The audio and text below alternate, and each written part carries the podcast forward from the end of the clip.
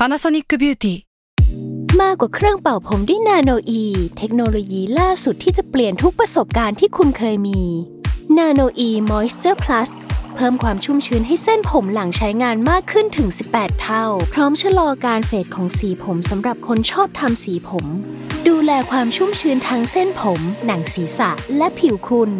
Panasonic NA0J มีเทคโนโลยี nanoe ที่ care only you s a l m o n PODCAST มัน สด อร่อย ทฤษฎีสมคบคิดเรื่องลึกลับ สัตว์ประหลาด ฆาตกรรม ความลี้ลับที่หาสาเหตุไม่ได้ เรื่องเล่าจากเคสจริงที่น่ากลัวกว่า fiction สวัสดีครับ ผมยชญ์ บรรพพงศ์ผมธัญวัฒน์อิพภูดม นี่คือรายการ Untitled Case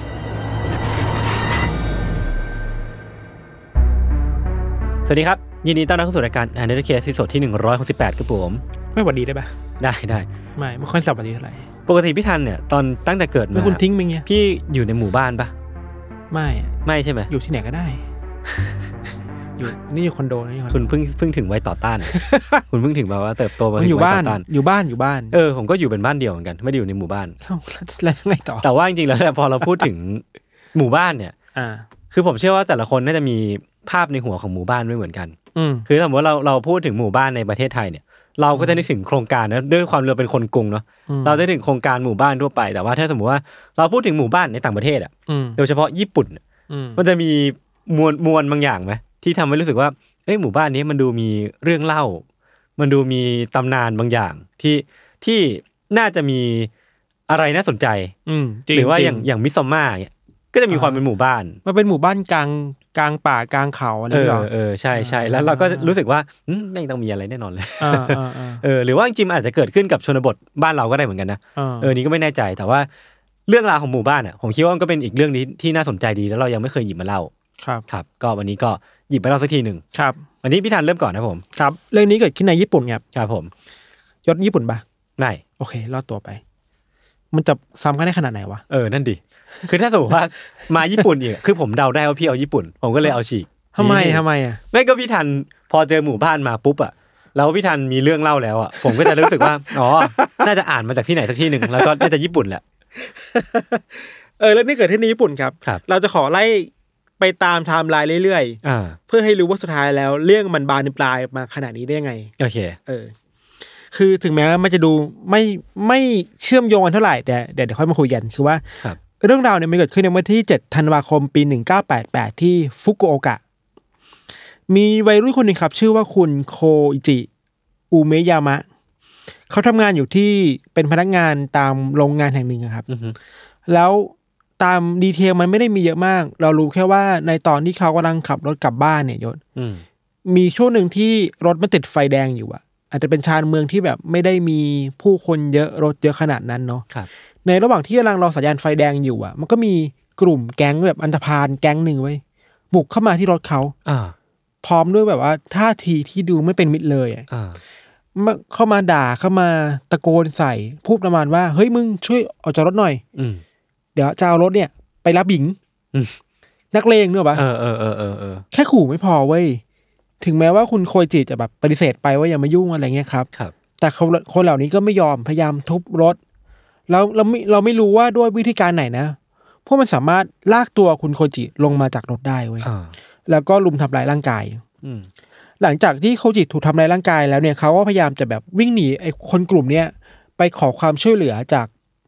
พวกรถที่ขับผ่านมาพอดีอะครับอืมแต่ว่าก็ไม่มีใครลงมาช่วยเหลือเขาเลยเว้ยสุดท้ายแล้วเนี่ยโคจิก็ถูกแข้งกระพานเนี่ยลุมซ้อมอืมบาดเจ็บหนักมาก แล้วก็พาตัวไปขึ้นรถของพวกพวกมันอยู่อะครับ ถึงแม้ว่าแก๊งนี่จะอยากจะขู่ว่า เอ้ย อยากเอารถไปอะแต่สุดท้ายแล้วพอ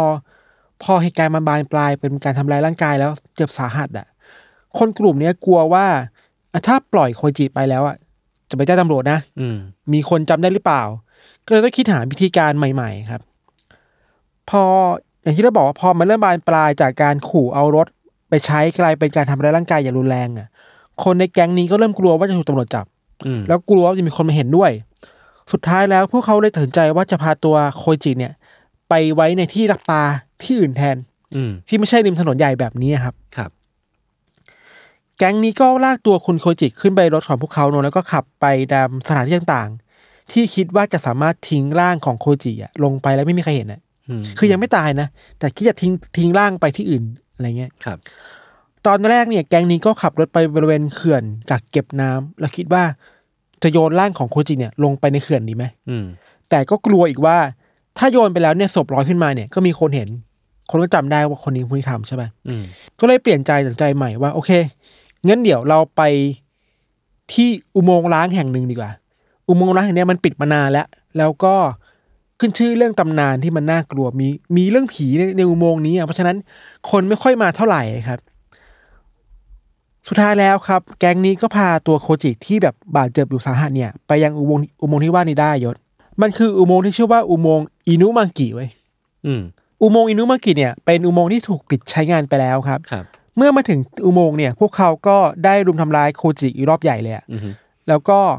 พอเข้าไปในอุโมงค์พาตัวเข้าไปในอุโมงค์ใช่ปะแกงเนี่ยเอาน้ำมันเชื้อเพลิงมาล่าดใส่ตัวของโคจิไว้ครับหวังว่าจะเผาทั้งเป็น อืม แต่ยังไม่ทันทำอะไรครับโคจิที่อยู่ในสภาวะที่ค่อนข้างต้องเอาตัวรอดได้มากอะก็แบบตะโกนกรีดร้องขึ้นมาแล้วก็วิ่งออกไปหนีไปทางปลายอุโมงค์คือปลายอุโมงค์ก็เป็นป่าเว้ยครับ อย่างแล้วก็ตามครับพวกแก๊งนี้ก็สามารถหลอกล่อให้โคจิเนี่ยกลับมาหาพวกเขาได้ คือเหมือนแบบมาสัญญาว่าเฮ้ยกลับมาเถอะเราไม่ทำอะไรแล้ว สัญญาเราจะไม่ทำอะไรนายใช่ป่ะโคจิก็ยอมนะไม่ได้กลับมา แต่พวกนี้มันก็ผิดสัญญาคือ ก็มาลุมทำลายอีกรอบหนึ่งแล้วก็ เอาน้ำมันราดลงไปบนตัวเขา แล้วคราวนี้ก็จุดไฟเผาจริงๆไว้ยอืมสุดท้ายแล้วโคจิก็ถูกเผาทั้งเป็นแล้วก็เสียชีวิตอยู่ภายในอุโมงค์แห่งนี้ ส่วนแก๊งอันธพาลเนี่ย พอฆ่าโคจิเสร็จแล้วอะ พวกเขาก็ขับรถออกไปที่เมืองที่ฟูโกกะครับ นอกจากว่าไม่สลดแล้วนะเว้ยยังไปฉลองกันต่อในบาร์โอ้โห นี่มันคือเขาเพิ่งฆ่าคนคนหนึ่งด้วยเผาด้วยทั้งวิธีเป็นเลยนะที่โหดโหดมากนะ เผาเผาเสร็จก็ทิ้งไว้อย่างนั้นนะครับครับไม่คิดว่าจะเป็นยังไงต่อเนาะอืมพอมาฉลองกันในบาร์ก็ไม่มีการแบบตะโกงโบกเวกโวยวายพูดเสียงดังว่าแบบภูมิใจเฮ้ยพวกกูเนี่ยเพิ่งฆ่าคนมานะเว้ยอืมเผาคนมาด้วยอะแล้วคนในบาร์บังเอิญได้ยิน ก็เลยคิดว่าเอ้ยนี่มันแปลกๆแล้ว ก็เลยโทรโทรแจ้งตำรวจไป วันรุ่งขึ้นเนี่ยตำรวจก็มาตรวจสอบวัยรุ่นแก๊งเนี่ย แล้วก็เข้ามาพาตัวไปสอบสวนผู้นี้ก็ยอมรับหมดเลยครับ ตำรวจก็ไปตามคำบอกเล่าของแก๊งนี้ที่สารภาพครับ ไปที่อุโมงค์ก็เพราะว่าเขาพบกับศพของโคจิเนี่ยที่ถูกเผาแบบร่างกายไหม้แล้วอะนอนอยู่ในอุโมงค์อะสุดท้ายแล้ววัยรุ่นแก๊งนี้ก็ถูกนำตัวขึ้นศาลครับ แล้วก็ถูกจำคุกตลอดชีวิตไปอืมในที่สุด คดีเนี้ยก็เริ่มกลายเป็นเรื่องที่บอกต่อๆกันในหมู่คนท้องถิ่นเว้ยเราย้ำว่ามันคือคดีที่เกิดขึ้นจริง ๆ นะอืมอันเนี้ยไม่ใช่เออร์บันเลเจนคือเรื่องจริงมากๆก่อนที่ตำนานความเฮี้ยนของอุโมงค์อินุนากินะครับ ก็จะทีวีความน่ากลัวขึ้นเรื่อยๆเว้ยอืมมีคนเล่าว่าถ้าไปตอนกลางคืนเนี่ย จะได้เสียงวิญญาณกรีดร้องออกมาจากในอุโมงค์อ่ามีคนที่ไปสำรวจอุโมงค์แล้วพบว่า ยังพบรอยเลือดคนน่ะ รวมถึงเศษเสื้อผ้าที่ถูกเผาไม่หมดอะอืมทิ้งไว้อยู่ในอุโมงค์อยู่เลยเว้ยคือมันน่ากลัวในขั้นนั้นน่ะ สุดท้ายแล้วครับทางการญี่ปุ่นก็รู้สึกว่า ต้องหาป้ายมาแปะอุโมงค์ไม่ให้คนเข้าไปแล้วเพราะมันอันตรายใช่ปะอืมขณะเดียวกันก็ห้ามไม่ได้อะ คือ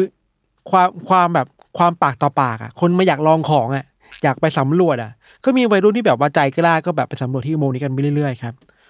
สุดท้ายแล้วยศสิ่งที่ทางการทำคือเอาแท่งปูนอะมันยัดใส่อ่าหน้าอุโมงค์ไว้อ่าเพื่อห้ามคนเข้าไปครับ คือปากฝั่งหนึ่งก็ปิด อีกฝั่งหนึ่งก็ปิดอุโมงค์เหมือนกันอ่าเพื่อไม่ให้คนเข้าไป แต่มันก็มีคนเข้าไปได้นะอืมมันมีคลิปใน YouTube ได้หมดเลย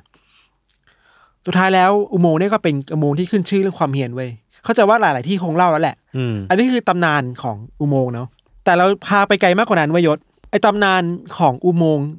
เฮียนเนี่ย อืมมันถูกขยายต่อขยายจักรวาลอะเริ่มมีคนตั้งคำถามว่า หรือว่าไอการเอาแท่งปูนแท่งซีเมนต์มาปิดปลายทางอะแปลว่ามันมีคนไม่อยากให้ไปที่ปลายทางหรือเปล่า อ่าอ่าหรือปลายทางมันมีอะไรบางอย่างที่มีคนไม่อยากให้คนรู้หรือเปล่า คือมันเริ่มกำเนิดมาเป็นเออร์เบ n เลเจนด์แล้วใช่มันมาเรื่อยๆเว้ยเริ่มมีแบบตำนานบางอย่างเกิดขึ้น ความเชื่อบางอย่างเกิดขึ้น ใช่ เรื่องราวนี้ครับมันถูกสารต่ออย่างนี้เว้ยคือหลังจากที่เกิดคดีฆาตกรรมในอุโมงค์อินุนากิเนี่ยในปี 1988 เนี่ยไอความหลอนเนี่ยมันก็ถูกแต่งเติมเรื่องราวมากขึ้นเรื่อยๆเนาะอืมจนมาถึงจุดเปลี่ยนในปี 1999 ในปี 1999 เนี่ย มี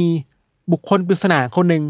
ส่งอีเมลไปที่สถานีโทรทัศน์ NTV ของญี่ปุ่น ครับ คือสถานีเนี่ยกำลังเปิดรับเรื่องร้อนหลอนจากทางบ้าน เพื่อเอามาทำรายการใช่ป่ะ อืม แล้วมีอีเมลที่ส่งเข้ามาเว้ย หัวข้ออีเมลเขียนว่า หมู่บ้านญี่ปุ่นที่ไม่ได้เป็นส่วนหนึ่งของญี่ปุ่นเว้ยอ่า น่าสนใจปะคลิกเบสจัดอะน่าสนใจนะ คนเขียนอีเมลอ้างว่า ถ้าคุณสำรวจในบริเวณข้างๆของอุโมงค์อินุนากิเนี่ย ครับ มันจะมีทางเดินเล็กๆ ที่แอบอยู่ แล้วถ้าเดินเข้าไปเรื่อยๆอะมันจะเดินเข้าไปในป่า อืมแล้วคุณจะเจอกับหมู่บ้านแห่งหนึ่งที่ซ่อนตัวอยู่ในป่าเว้ยอืมที่น่าสนใจมากๆคือว่าบริเวณทางเข้าของป่ายศ มันจะมีป้ายที่ปักไว้ แล้วเขียนว่า ถ้าเลยจากตรงนี้ไปเนี่ย กฎหมายรัฐธรรมนูญของญี่ปุ่นเนี่ยจะไม่มีผลใช้ได้งานอีกนะ อ่า คือหลังจากนี้ไปอะ ไม่มีกฎหมายคุ้มครองคุณนะ เออ หมู่บ้านนี้จะอยู่ด้วยกันแบบไม่มีกฎหมายคุ้มครองผู้คนอะอ่าฮะ ทำอะไรก็ได้อะ ครับ อันนี้คือสตอรี่แรกเนาะพอเดินต่อเข้าไปมีคนที่เล่ามีบอกว่า พอเดินต่อเข้าไปเพราะว่ามันคือที่รกรางเว้ยอืมแล้วก็สัญญาณมือถือเนี่ย ถูกตัดขาดออกไปเลย อืมโทรออกไม่ได้โทุกเข้าไม่ได้ ในอีเมลเขียนด้วยว่านอกจากตัวเขาเองเป็นคนเขียนอีเมลอะ ยังเคยมีเพื่อนของเขาอะเคยขับรถเข้าไปสำรวจบริเวณนี้ด้วยเหมือนกัน อืม พอเข้าไปเจอกับบ้านที่เป็นกระท่อมเก่าๆกระท่อมไม้อะมันเหมือนกับกระท่อมที่ถูกสร้างมาในสมัยโบราณอะ เป็นฟางเป็นไม้อะไรอย่างเงี้ยครับในตอนที่เขาเขาขับรถจอดอยู่อะ มันมีผู้ชายกลุ่มหนึ่งสี่ห้าคนอะปรากฏตัวออกมาเว้ยเออจากข้างทางในหมู่บ้านน่ะ แล้วก็ลุกขึ้นมาแล้วก็มองพวกเขาด้วยสายตาแปลกๆอะครับ แค่นั้นไม่พอ ในมืออะมีทั้งขวานอืมมีทั้งอาวุธอืมแล้วพยายามวิ่งไล่ตามรถคันนั้นน่ะอืม เหมือนจะขับไล่รถคันนี้ออกมาให้ออกมาจากหมู่บ้านน่ะอืมคนนี้บอกว่าก็ได้กลัวมากเขาเลยขับรถหนีครับพอออกมาเพราะว่าตรงแบบท้ายรถอะก็ถูกทำร้ายด้วยค้อนด้วยอืมขวานต่าง ๆ เนาะยังมีเรื่องราวในอีเมลเพิ่มเติมอีกว่า บางคนเนี่ย เคยเข้าไปในหมู่บ้านนี้ตอนกลางวันเว้ยอืมตรงนั้นก็เจอว่ามันคือซากบ้านเก่าจริง ๆ สอดคล้องกัน แต่มันมีรถยนต์คันหนึ่งที่จอดไว้อยู่อืมรถเก่าคันหนึ่งเป็นสีขาว รถคันนี้เนี่ยมีทะเบียนที่ระบุว่าเป็นรถในเขตชิมาเนะอืม แล้วบังเอิญว่าเมื่อไม่นานมาเนี่ยมันมีคดีคนหายจากชิมาเนะอืมที่ขับรถแล้วหายตัวไป เขาเลยคิดว่าเฮ้ยหรือว่าจะเป็นเชื่อมโยงกัน เชื่อมโยงกันหรือเปล่าอะไรอย่างเงี้ยเนาะอ่าคนเขียนยังยกตำนานในอดีตขึ้นมาด้วยเว้ยอันนี้มันเริ่มยิ่งใหญ่แล้วมันบอกว่าไม่เคยมีเรื่องราวเกี่ยวกับหมู่บ้านแห่งหนึ่งที่ทางการญี่ปุ่นน่ะ ยอมละเว้นกฎหมายรัฐธรรมนูญให้ครับ มันเป็นสถานที่ที่ถูกแช่แข็งเวลาเอาไว้อะในยุคเอโดะอะอืมคือถึงแม้ญี่ปุ่นน่ะ จะเคยปิดประเทศและเปิดประเทศใช่ปะแต่ตอนที่เปิดประเทศมา มันมีหมู่บ้านในหมู่บ้านแห่งเดียวในญี่ปุ่นไว้ที่ไม่ขอเปิดตัวให้กับคนภายนอกรับรู้ไว้ยอ่าที่พีคและน่ากลัวถ้าเป็นตามนี้จริงคือว่ามีคนอ้างว่า ด้วยความที่หมู่บ้านเนี่ย ประชากรน้อยอะคนไม่เยอะมาก วิธีการที่จะทำให้พวกเขาดำรงอยู่ต่อไปได้ คือการอินเซสอ่าภายในครอบครัวครับ ภายในญาติ ตัวเองเพื่อให้มีลูกหลานออกมาได้ เพราะไม่ยุ่งใครไงอืมอันนี้ก็เป็นตำนานอีกอันหนึ่งเขาแอบน่ากลัวเหมือนกันนะอย่างไรก็ดีอะจดหมายเนี่ยก็ได้ขอร้องไปทางสถานีโทรทัศน์ว่า เนี่ยจากเรื่องเล่าเนี่ยคุณช่วยไปตรวจสอบให้หน่อยสิอืมเดี๋ยวนี้วัยรุ่นมันชอบแบบใจกล้าชอบไปสำรวจนะก่อนที่จะมีใครทำร้ายช่วยไปดูหน่อย แต่จนถึงวันนี้ก็ไม่มีใครไปสำรวจเว้ยอืมแล้วก็อาจจะสำรวจแล้วไม่เจอก็ได้ สถานีโทรทัศน์ NTV ก็ไม่ได้มีคนไป เปิดโปงหลักฐานขนาดนั้น ว่าเอ้ยมันมีหมู่บ้านล้างที่อยู่ซ่อนตัวอยู่ในกลางป่ากลางเขาแบบนี้นะอืมไม่ว่าอย่างก็ตามยศไอหมู่บ้านอินุนางกิเนี่ยที่ลุกลับเนี่ยเมื่อถูกพลังของอินเทอร์เน็ตทำให้เรื่องราวมันกระจายตัวไปมากขึ้นเรื่อยๆเว้ยอืม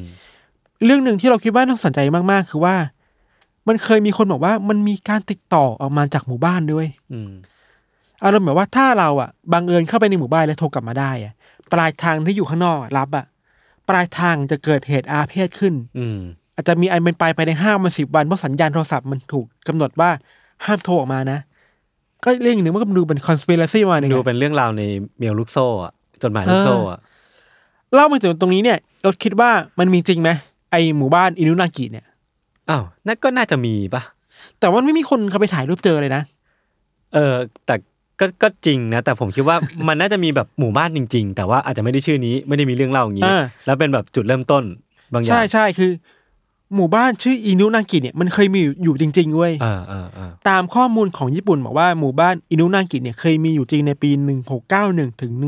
1889ก็นานอยู่นะเออ แต่มันเป็นหมู่บ้านที่ก็เปิดตัวไม่ได้ปกปิดสถานะตัวเองในขนาดนั้น แล้วก็หมู่โดยหมู่บ้านนี้เคยตั้งอยู่ในบริเวณใกล้กับเมืองมิยาวากะ ซึ่งอยู่ห่างจาก ฟุกุโอกะไม่ไกลมากครับเพราะฉะนั้น location น่ะ มันจะไม่ต่างกับเรื่องเล่ามากเท่าไหร่เว้ยไม่ได้ไกลมากอืมที่สำคัญคือว่าหมู่บ้านแห่งเนี้ยที่มันหายไปเพราะว่ามันไปควบรวมกับหมู่บ้านอื่น อืมใกล้เคียงกันเพื่อให้ขนาดหมู่บ้านใหญ่ขึ้น อย่างไรก็ตามอะหมู่บ้านเนี่ยมันต้องหายไปเพราะว่าทางการอะ อยากจะสร้างเขื่อนอืมขึ้นมาตรงหมู่บ้านแห่งนั้นครับ เพราะฉะนั้นถ้าพูดตามแบบปัจจุบันคือโลเคชันจริง ๆ ของหมู่บ้านอินุนากิในตอนเนี้ย มันอยู่ใต้น้ำไปแล้ว อ่าอ่าอยู่ใต้เขื่อนไปแล้วอ่าซึ่งสำหรับเราคิดว่ามันก็น่าคิดนะ คืออ้าวงั้นแปลว่าไอ้เรื่องเล่าในอินเทอร์เน็ตอะอืมมันก็มีเขาโครงความจริงอยู่ด้วยนี่หว่าอืมอืมแล้วโลเคชันหมู่บ้านจริง ๆ อะ กับหมู่บ้านในเรื่องเล่าอะ มันไม่ได้ห่างไกลกันมากขนาดนั้นเว้ยมันอยู่ในบริเวณที่เชื่อมต่อกันได้อะครับ หรือมันเป็นไปได้หรือเปล่าว่าว่า คนที่เข้าไปเจอหมู่บ้านกลางป่าจริงๆมันคือ ส่วนต่อขยายเออเออของหมู่บ้านเดิมที่คนหนีออกมาอ่าแล้วไม่อยากให้คนรู้เพราะกลัวจะถูกทำร้าย เพราะว่าขัดขืนเจ้าหน้าที่รัฐอะไรหรือเปล่าอะไรเงี้ยครับทุกวันนี้ครับ เรื่องราวของหมู่บ้านอินุนากิ รวมถึงอุโมงค์อินุนากิเนี่ยก็ถูกหลอมรวมกันเป็นยูนิเวอร์สกันแล้ว บางคนก็ชอบเรื่องราวอุโมงค์อืมว่ามันมีผีอยู่มันมีนู่นนี่นั่นบางคนก็ชอบเรื่องราวของหมู่บ้าน แต่อืมพอมันเป็นยูนิเวอร์สเดียวกันอะเรื่องเล่ามันส่งพลังมากขึ้นอะอ่าอ่า แล้วมันก็เริ่มมีคนที่เชื่อมโยงเอาเรื่องเล่าของสองเรื่องเนยยศมาเข้าด้วยกันไว้ยย้อนกลับไปในคดีแรกอะที่มีคนถูกฆ่าตายถูกเผาในอุโมงค์อันนี้คือเรื่องจริงใช่ปะอืมเริ่มมีคนตั้งคำถามว่าหรือจริง ๆ แล้วอะกลุ่มวัยรุ่นที่ฆ่าผู้ชายในอุโมงค์อะคือคนในหมู่บ้านแห่งนี้วะอ่า แล้วพวกเขาไม่ต้องการให้ใครเข้าไปในหมู่บ้านก็เลยต้องฆ่าคนที่กำลังบุกรุกเข้าไปหรือเปล่า ครับ แล้วทางการก็แบบพยายามปกปิดเรื่องราว ไม่อยากให้รู้ว่า นี่ไงมีหมู่บ้านแห่งนี้อยู่แล้วก็แบบสร้างเรื่องให้ว่าเป็นแบบแค่คดีแก๊งวัยรุ่นน่ะอะไรอย่างเงี้ยสุดท้ายแล้วนั่นแหละมันก็มีข้อสรุปแต่เราคิดว่ามีคนว่ากันว่าอืมเออเบอร์รีเจนของหมู่บ้านอินุนากิ หรืออุโมงค์เนี่ย มันคือครีปปี้พาสต้าแบบญี่ปุ่นเรื่องแรกที่ญี่ปุ่นมีไว้ยอ๋อคือแบบว่า the first creepy pasta ของญี่ปุ่น เออเออนี้น่าสนใจ ถ้า creepypasta มันคือเรื่องเล่าในอินเทอร์เน็ตอะครับอันนี้คือเรื่องแรกๆถ้าไม่เรื่องแรกเรื่องแรกๆเลยที่ซ้ำอะอืมที่มัน mass มากแล้วคนก็กลับไป เขาไปตามหาอยู่เยอะครับอืมอืมอืมช่วงหลังมันมีทำเป็นหนังเลยนะอืมเป็นหนังชื่อนึงเลยครับ แล้วก็อินุนากิเนี่ยเหรอใช่แล้วก็มีมีวัยรุ่นแบบพวกยูทูบเบอร์อะไปตามรอยอุโมงค์เว้ยอืมซึ่ง scene มันน่ากลัวมากสมมติว่าถ้าใครอยากดู search ใน YouTube ได้มันมีคนที่ไปตามเยอะนะครับครับ ประมาณนี้ยศคอนเซปต์มันคล้ายๆ เมืองลับแลเหมือนกัน ต้องผ่านอุโมงค์เข้าไปอะเออต้องผ่านอะไรเข้าไปอะไรเงี้ยอืมหรือไม่ก็ต้องมี condition บางอย่าง ถึงจะเจอเมืองนี้ ใช่ใช่ใช่เออ ประมาณนี้ครับ น่าสนุกดี ถ้าใครเคยเคยได้ยินเรื่องนี้หรือว่าเคยไปตามรอยมาก็ก็มาแชร์กันได้นะจริงรู้สึกว่าเคยได้ยินเหมือนกัน แล้วก็รู้สึกว่าเป็นคอนเซปต์ที่สนุกดี แล้วก็โคตรญี่ปุ่นอีกอีกอันหนึง ใช่ อืมมันก็ดูเป็นแบบถ้าคิดว่าสนุกก็ได้อะเอาแต่มันมีเรื่องที่ไม่สนุกหน่อยคือว่าเรื่องคดีฆาตกรรมตอนแรกใช่ไหมใช่แล้วก็ช่วงหลังๆมาเนี่ยครับเออมีคนมาตามรอยเยอะมากขึ้นครับ ฝรั่งอะบางคนที่มันอินมากเรื่องเออร์เวอร์ดิเจนอะอืมมันก็ลงทุนตามรอยไปเลยเว้ยแต่ว่า เราไปดูใน Google แบบมา มันก็มีเส้นทางนี้บอกว่าไปในอุโมงค์เก่านี่เหมือนกันนะอืมแต่มันถูกปิดไว้แล้ว แล้วก็มีครับคำเตือนมากมายแล้วว่าห้ามเข้าเขตห่วงห้ามอะไรเงี้ยอืมยิ่งมีป้ายห้ามมันแปลว่ามันเคยมีคนเข้าไปเยอะเว้ยอืมแล้วมันก็อันตรายเพราะว่าตำรวจก็มาเตือนว่า จริงๆแล้วอะคนที่เข้าไปคือคนที่แบบเล่นยากันแอบไปซ่อนตัวกันอะไรนี่ก็อันตรายครับ อืมอืมประมาณนี้ยศครับ เรื่องราวประมาณนี้ครับ เดี๋ยวไปพักฟังโฆษณาสักครู่นะครับ แล้วกลับมาฟังเรื่องนี้ต่อในเบรกหน้าครับ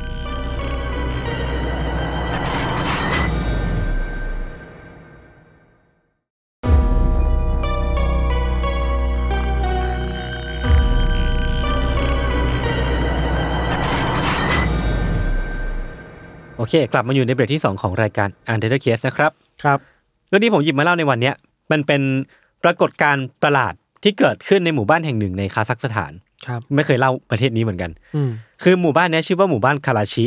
มีชาวบ้านอาศัยอยู่ประมาณเกือบ 700 คนจริงๆตัวเลขมันไม่ค่อยนิ่งเนาะอาจจะมากกว่านี้ก็ได้นะครับ แล้วก็ปรากฏการณ์ประหลาดเนี้ยมันกระจายวงไปถึงเมืองโซเวียตที่เกือบร้างแห่งหนึ่ง ชื่อว่าคราสโนกอสด้วย อยู่ใกล้ ๆ กัน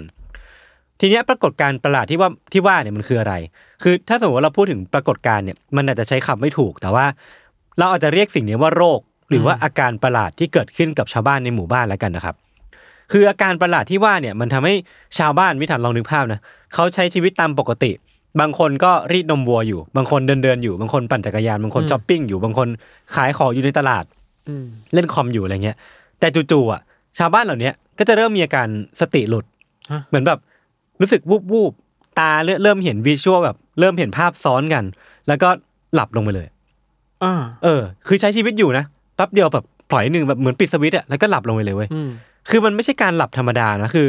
จู่ๆก็หลับไป แล้วก็หลับลงไปแบบลึกมาก คือกรนออกมาเหมือนแบบคนที่ไม่ได้นอนมาหลายวันอะ แล้วก็เป็นการหลับที่ยาวนาน คือขั้นต่ำอะคือยี่สิบสามสิบชั่วโมงอะเราไม่ได้เป็นคนเดียวใช่ไหมไม่ได้เป็นคนเดียว คือบางคนหลับสามวัน บางคนหลับหกวันก็มีอะ คืออยู่ดีก็หลับลงไปเลย แล้วก็พอตื่นมา คือใช้เวลานานมากกว่าจะตื่นมา แล้วก็ตื่นมาก็คือจะมีอาการที่สลืมสลือจำอะไรไม่ค่อยได้จำไม่ได้ซ้ำว่าก่อนหลับไปอะเหมือนเจอเหตุการณ์อะไรมา แล้วก็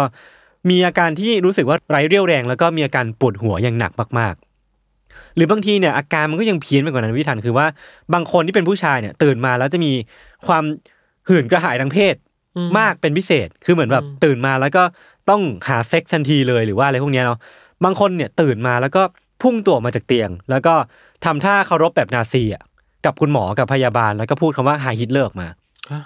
คือเหมือนว่ามีอาการจิตหลอนบางอย่างเออบางคนเนี่ยตื่นมาแล้วก็คิดว่าตัวเองเป็นไก่อะพี่ทันเออตื่นมาเป็นไก่แล้วก็ทำท่าเต้นไก่อะสะบัดแขนไปมาแล้วก็ไก่ขันอะครับคือมันแบบงงมากๆเว้ยว่ามันเกิดอะไรขึ้นแล้วทำให้อาการอาการประหลาดเนี้ยมันเป็นที่พูดถึงในวงกว้าง คือถ้าสมมติว่าเราพูดถึงว่าจุดเริ่มต้นของมันเนี่ยมันมาตั้งแต่ตอนไหนเนาะ คือเคสแรกที่มันมีการบันทึกเอาไว้ว่ามันมีเหตุการณ์ประหลาดอย่างนี้เกิดขึ้นเนี่ยหรือว่ามีอาการแบบนี้เกิดขึ้นเนี่ย คือในปี 2013อืมมีชาวบ้านคนแรกที่มีอาการแบบนี้ และถ้าสมมติว่าเราพูดถึงปี 2013 จนถึงปัจจุบันเนี่ยมีคนมีชาวบ้านในหมู่บ้านคาราชิ แล้วก็คราสโนกอสเนี่ยที่เป็นแบบเนี้ยกว่า 150 คนแล้วพี่ทันอืม คือมันมันแบบเกิดขึ้นต่อเนื่องอะปีหนึ่งหลักสิบคนบ้างปีหนึ่งสับสิบคนบ้างแล้วมันค่อยๆสะสมไปเรื่อยๆไปจนกลายเป็นแบบหนึ่งร้อยห้าสิบคนอะอืมซึ่งมันถือว่าเป็นจำนวนเยอะมากเนาะอืมแล้วก็เป็นอาการที่คนเนี่ยตั้งชื่อเอาไว้แบบไม่ได้เป็นทางการเท่าไหร่นักว่า sleepy hollow หรือว่า sleep sickness หรือว่า sleep epidemic ครับผมจะเรียกว่า sleepy hollow แล้วกันนะครับครับเพื่อให้เห็นภาพมากขึ้น ผมจะลองเล่าเรื่องของผู้คนที่ประสบไอ้กับอาการ sleepy hollow เนี่ยให้ฟังมากขึ้นนะครับ คนแรกเนี่ยชื่อว่ามารีนาเฟล มารีนาเนี่ยอายุ 50 ปี อย่างที่ผมบอกไปว่า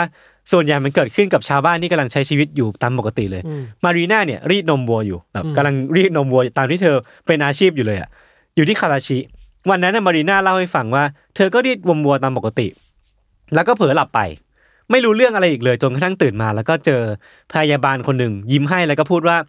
ยินดีต้อนรับกลับมานะ หญิงเจ้าหญิงนิทราฮะ คือเธออะวาร์ปมาอยู่ที่โรงพยาบาลโดยที่ไม่รู้เลยว่ามันเกิดอะไรขึ้นอ่าแล้วรู้ตัวอีกทีคือเธออะหลับไปสองวันสองคืนเต็มๆอะอ่าเออ อีกคนหนึ่งชื่อว่าอเล็กซี่กอมอเล็กซี่เนี่ยเป็นชายวัยสามสิบที่เดินทางมาเยี่ยมแม่ยายกับภรรยาที่คาราชิ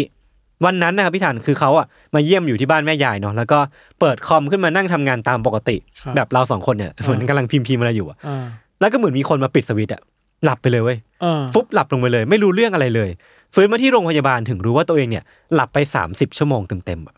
หนึ่งวันเกินหนึ่งหนึ่งวันวันครึ่งหรือวันหนึ่งวันกว่าๆอะไรอย่างเงี้ยเนาะครับซึ่งไอ้การนี้มันเกิดขึ้นกับแม่ค้าในตลาด คนทำงานคนเดินถนนทั่วไป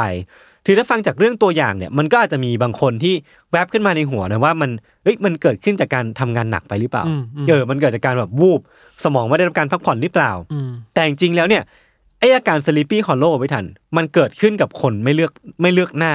ไม่เลือกเพศไม่เลือกวัยด้วยอะอืมคือมีเด็กจำนวนไม่น้อยที่ได้รับผลจากอาการ sleepy hollow ที่ว่านี้ แล้วก็ที่น่ากังวลอะคือมันมีจำนวนหนึ่งในนั้นน่ะ ที่เหมือนเห็นภาพหลอนนะไม่ทัน ในระหว่างที่ตัวเองเนี่ยหลับอยู่อะอืมคือมีเด็กคนหนึ่งชื่อว่ามิชามิชาเนี่ยตื่นขึ้นมาแล้วก็เล่าให้ฟังว่าตอนที่เขาหลับอยู่อะเขาเห็นหลอดไฟ เขาเห็นม้าบินได้ลอยอยู่รอบๆตัวเขาเขาฝันว่ามันมีหนอนบนเตียงอะกำลังไต่ไต่ๆตัวเขาอยู่อะอืมแล้วก็มีงูบนเตียง เลื้อยมากัดแขนเขาอะเชี่ยน่ากลัวเออ แล้วก็ฝันอย่างเงี้ยไปเรื่อยๆอะกำลังกัดกินแขนเขาอยู่อะครับ อีกคนหนึ่งหลับไปไม่รู้เรื่อง ไม่ได้จำไม่ได้ด้วยซ้ำว่าตัวเองฝันอะไร แต่ว่าคนที่เป็นผู้ปกครองอะเล่าให้ฟังว่าเด็กคนเนี้ยนอนอยู่แล้วก็ร้องตะโกนโวยวายว่า monster monster แบบเหมือนเจอสัตว์ประหลาดในฝันร้ายเนี่ยอืมคือเราก็เลยไม่รู้ว่าช่วงเวลาที่เขาหลับไปอะเขาเจอกับเหตุการณ์อะไรบ้าง แต่ว่ามันน่าจะเป็นอะไรที่น่ากลัวมากๆ ซึ่งไอ้อาการเนี้ยอย่างที่ผมบอกไปว่ามันไม่เลือกหน้าเนาะ นั่นแปลว่านอกจากคนผู้ใหญ่เด็กแล้วอะมันไปถึงสัตว์ด้วยอะอืมมันมีแมวตัวหนึ่งที่ชื่อว่ามาควิสมาควิสเนี่ยเหมือนคลุ้มคลั่ง แล้วก็เข้าทำร้ายหมาแบบวิ่งเข้าไปแล้วก็กัดหมาขวดหมาตัวหนึ่งที่เป็นเพื่อนบ้านมันนะนะอืมแล้วก็ทำลายข้าวของ เหมือนวิ่งเข้าไปชนกับกำแพง หรือว่าข่วนกำแพงอย่างบ้าคลั่ง หลังจากที่ก่อเหตุอย่างนี้เสร็จปุ๊บเนี่ยมันก็ปล่อยหลับไปเว้ยอืม แล้วก็กรนอย่างเอาเป็นเอาตายอะกรนเหมือนคนอะอืมคือแบบว่าอยู่ดีก็หลับไปแล้วก็ไม่สนใจกลิ่นอาหารที่มนุษย์เนี่ยเอามาเทียบหน้า หรือว่าขนมที่เอามาล่อด้วยซ้ำอะครับหลับไปแบบลึกมาก ซึ่งแน่นอนว่าไอ้การหลับไปแบบดื้อๆพี่ทัน แค่นั้นมันก็น่ากังวลมากพอแล้วอะแต่ว่าผลข้างเคียงของไอ้อาการนี่แหละ ที่มันค่อนข้างน่ากังวลมากๆ เพราะว่าดูเหมือนว่าทุกคนที่เจอกับอาการเนี้ยมันจะมีอาการ after effect อะเขาเรียกว่าแบบเป็นผลข้างเคียงผลกระทบที่มันติดตัวไปหลังจากนั้นด้วย เช่นอืมมีเด็กคนหนึ่งที่แบบ เจออาการเนี้ยแล้วก็มีอาการหลงหลงลืมลืมๆคือ ไม่สามารถเรียนตามปกติได้ เพราะว่าเหมือนจำอะไรไม่ค่อยได้อืมหรือว่าไม่สามารถปฏิบัติต่อเรื่องราวได้ แล้วก็ร่างกายก็จะไม่ค่อยมีเรี่ยวแรงทำให้มันต้องมีการรีบวิเคราะห์ว่าไอ้สาเหตุของการเกิด sleepy hollow เนี่ยมันคืออะไรกันแน่นะเพราะว่าตอนเนี้ยมันเริ่มกระทบกับชาวบ้านในในหมู่บ้านคาราชิกับครัสโนกอสเนี่ยจำนวนมากมากๆแล้วเนาะครับ คือจากลักษณะแล้วก็อาการพี่ทัน มันดูเหมือนว่าสิ่งที่เกิดขึ้นในหมู่บ้านคาราชิเนี่ย มันจะไม่เหมือนกับอาการผิดปกติที่เกี่ยวกับการหลับอะในรูปแบบอื่นๆเลย คือสมมติว่าเราพูดถึงการอะละเมอเดิน เราพูดถึงการแบบสลิปปี้สลิปซิกเนี่ยอื่นๆเนี่ยมันไม่เหมือนกันซะทีเดียว เพราะว่าไออาการนี้มันพิเศษมากๆ เพราะว่ามันเหมือนเป็นการที่จู่ๆมนุษย์อะเหมือนพูดคุยกันปกติเนี่ยสมมติว่าผมผมมีอาการนี้อยู่นะผมคุยกับพี่ ผมสามารถตอบพี่ได้ตามปกติ แต่จู่ๆอะผมก็จะหลับลงไปอะแบบที่ไม่มีปีมีขลุ่ยเลยอะเหมือนปิดสวิตช์ลงดื้อๆคือมันก็เลยกลายเป็นว่า เราต้องมาตามหากันหรือว่านักวิทยาศาสตร์ที่อยู่ในคาซักสถานเนี่ยต้องมามานั่งวิเคราะห์กันว่ามันมีจากสาเหตุอะไรได้บ้างทำไมมันถึงเกิดอาการแบบนี้ได้ครับ คือถ้าสมมติว่าเราพูดถึงว่าอาการเนี้ยมันเกิดขึ้นที่ไทย ผมเชื่อว่ามันน่าจะมีเรื่องของคำสาปมีเรื่องของการโดนสาปการโดนเล่นของการแบบความเชื่อนั่นนี่นู่นมาเกี่ยวข้องเนาะแต่ว่าเท่าที่ผมไปหามาเนี่ย มันก็ไม่ได้ค่อยมีมีดีเทลเกี่ยวกับเรื่องนี้มากนัก แต่ว่าจริงๆแล้วอะในชาวบ้านอะ ก็ เท่าที่ไปอ่านมาจริงๆนะคือ มันไม่ได้มีการแบบลงรายละเอียด แต่ว่าอืมเขาบอกว่าชาวบ้านอะก็เชื่อกันว่าตัวเองเนี่ย โดนวางยาอืมเออ คือเขาก็น่าสนใจก็รู้สึกว่า เอ้ย คือมันมันเกิดจากการที่มีเพื่อนบ้านหรือว่ามีคนไม่หวังดีอะเอายาพิษมาป้ายที่สบู่เอามาป้ายที่ของใช้ในบ้านหรือเปล่าอืมนั่นแปลว่าตอนที่มันเกิด sleepy hollow เนี่ย ชาวบ้านทุกคนอะ จะต้องเอาของในบ้านอะโดยเฉพาะบ้านที่มีเด็กเนาะต้องเอาของในบ้านเนี่ยมาทำความสะอาดมาล้างอีกทีหนึ่งอะอืมอืมก่อนที่จะใช้กัน เพราะว่า ตราบใดที่เรายังไม่รู้ว่าสาเหตุมันเกิดจากอะไรอะการป้องกันไว้ก่อนเนี่ยมันก็อาจจะดีที่สุดแล้ว ในในมุมมองของชาวบ้านเนาะแต่ทีเนี้ยมันก็มีการคาดเดากันไปต่างๆ นานาว่าไอ้อาการ sleepy hollow เนี่ยมันเกิดจากอะไรบ้างหนึ่งในสาเหตุที่เกิดขึ้นในตอนนั้น หรือว่าที่คนเขาเดาๆกันเนี่ยมันคือว่ามันอาจจะเกิดจากสภาพอากาศที่มันร้อนขึ้นอย่างเฉียบพลันบ้างบ้างหรือเปล่าอืมคือมันก็ มีคนเดาว่ามันอาจจะทำให้เกิดอาการช็อกได้ หรือว่าแบบขาดน้ำจนแบบร่างกายเพลียก็ได้ แต่มันก็ไม่ได้เมคเซนขนาดนั้น บางคนเนี่ยก็บอกว่ามันอาจจะเกิดจากวอดก้าที่ไม่ได้มาตรฐานอืมคือมันก็มีคดีเนี้ยเกิดขึ้นในในคาซัคสถานตอนนั้น หรือว่าในเมืองในเมืองคาราชิตอนนั้นครับ แต่ว่าที่ที่มันแบบไม่ค่อย make sense เนี่ยก็คือว่าผู้ป่วยบางคนก็เป็นเด็กอยู่เลยอะอืมเออคือแบบคนที่เจอกับ sleepy hollow อะมีทั้งเด็กผู้ใหญ่ แมวเนี่ยอืมมันไม่ใช่ทุกคนที่จะกินวอดก้าไม่ว่าอืมวอดก้าที่ไม่ได้มาตรฐานหรือวอดก้าที่แบบไม่ดีเนี่ย อาจจะไม่ใช่หรือเปล่าอืมเออ อีกสาเหตุหนึ่งพี่ทันที่ค่อนข้างน่าสนใจ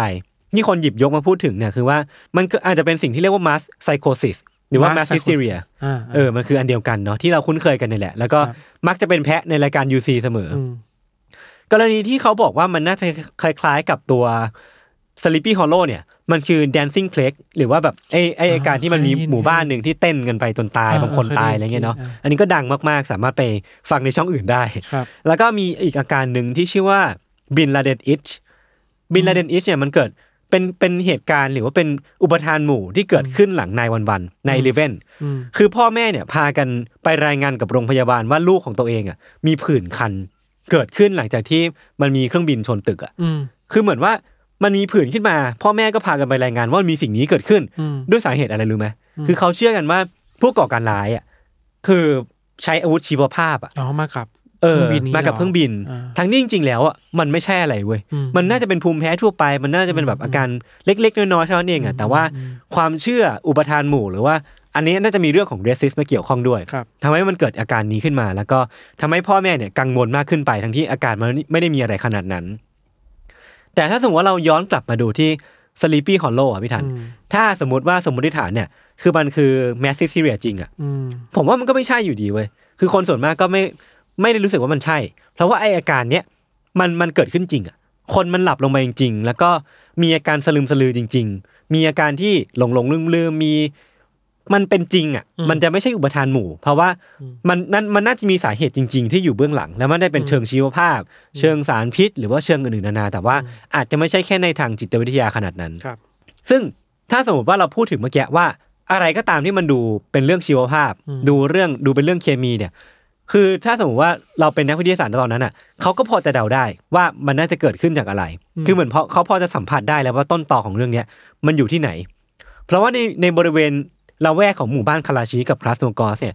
มันเป็นที่ตั้งของเหมืองยูเรเนียม ที่ตั้งอยู่ตั้งแต่สมัยโซเวียตแหละ คือตอนนี้มันกลายเป็นเหมืองร้างที่ไม่ได้เอาไว้ใช้ประโยชน์อะไร แล้วมันก็อาจจะให้โทษกับชาวบ้านที่อยู่ในพื้นที่ด้วย คือเขาก็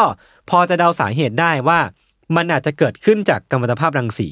ที่ออกมาจากเหมืองยูเรเนียมหรือเปล่าอืมทีเนี้ยพอตั้งสมมติฐานได้เสร็จปุ๊บเนี่ยเหล่านักวิทยาศาสตร์หรือว่าเหล่าเหล่าเหล่านักวิจัยเนี่ยที่เกี่ยวข้องกับเรื่องเนี้ยอืมเขาก็ได้ทำการออกไปเก็บข้อมูลจาก7,000ตัวอย่างที่อยู่ในหมู่บ้านคาราชิเนี่ยมีตั้งแต่ดินอากาศน้ำเส้นผม หรือว่าเศษปูนตามตึกรามบ้านช่อง เอามานั่งวิเคราะห์ว่ามันมี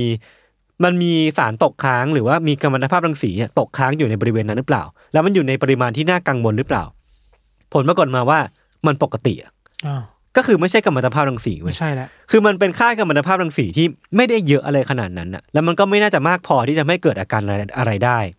แต่จริงๆแล้วเนี่ย ถ้าว่ากันตามตรงนะคือกัมมันตภาพรังสีอะมันไม่ได้ส่งผลให้เกิดกับอาการอยู่ดีก็หลับไปอะอืมคือมันไม่ค่อยตรงกันขนาดนั้น คือกัมมันตภาพรังสีเนี่ย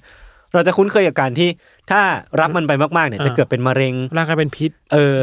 ซึ่งมันก็ไม่ได้ตรงกันขนาดนั้น ก็เลยกลายเป็นว่า มันน่าจะไม่ใช่กัมมันตภาพรังสีแหละอืมทีเนี้ยมันเกิดจากอะไรกันแน่เนาะอืม สุดท้ายเนี่ยแม้มันจะไม่ได้เกิดเกิดจากกัมมันตภาพรังสีอะแต่ต้นตอเนี่ยเขาก็เชื่อกันว่าอะมันก็มันน่าจะมาจากเหมืองนั่นแหละอืมคือในปี 2015 เนี่ย นายกของคาซัคสถานที่ชื่อว่า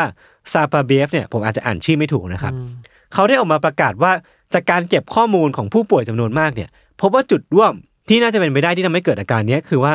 มันมีปริมาณของคาร์บอนมอนอกไซด์แล้วก็ไฮโดรคาร์บอนเนี่ยที่สูงผิดปกติในอากาศบริเวณเมืองคาราชิอืม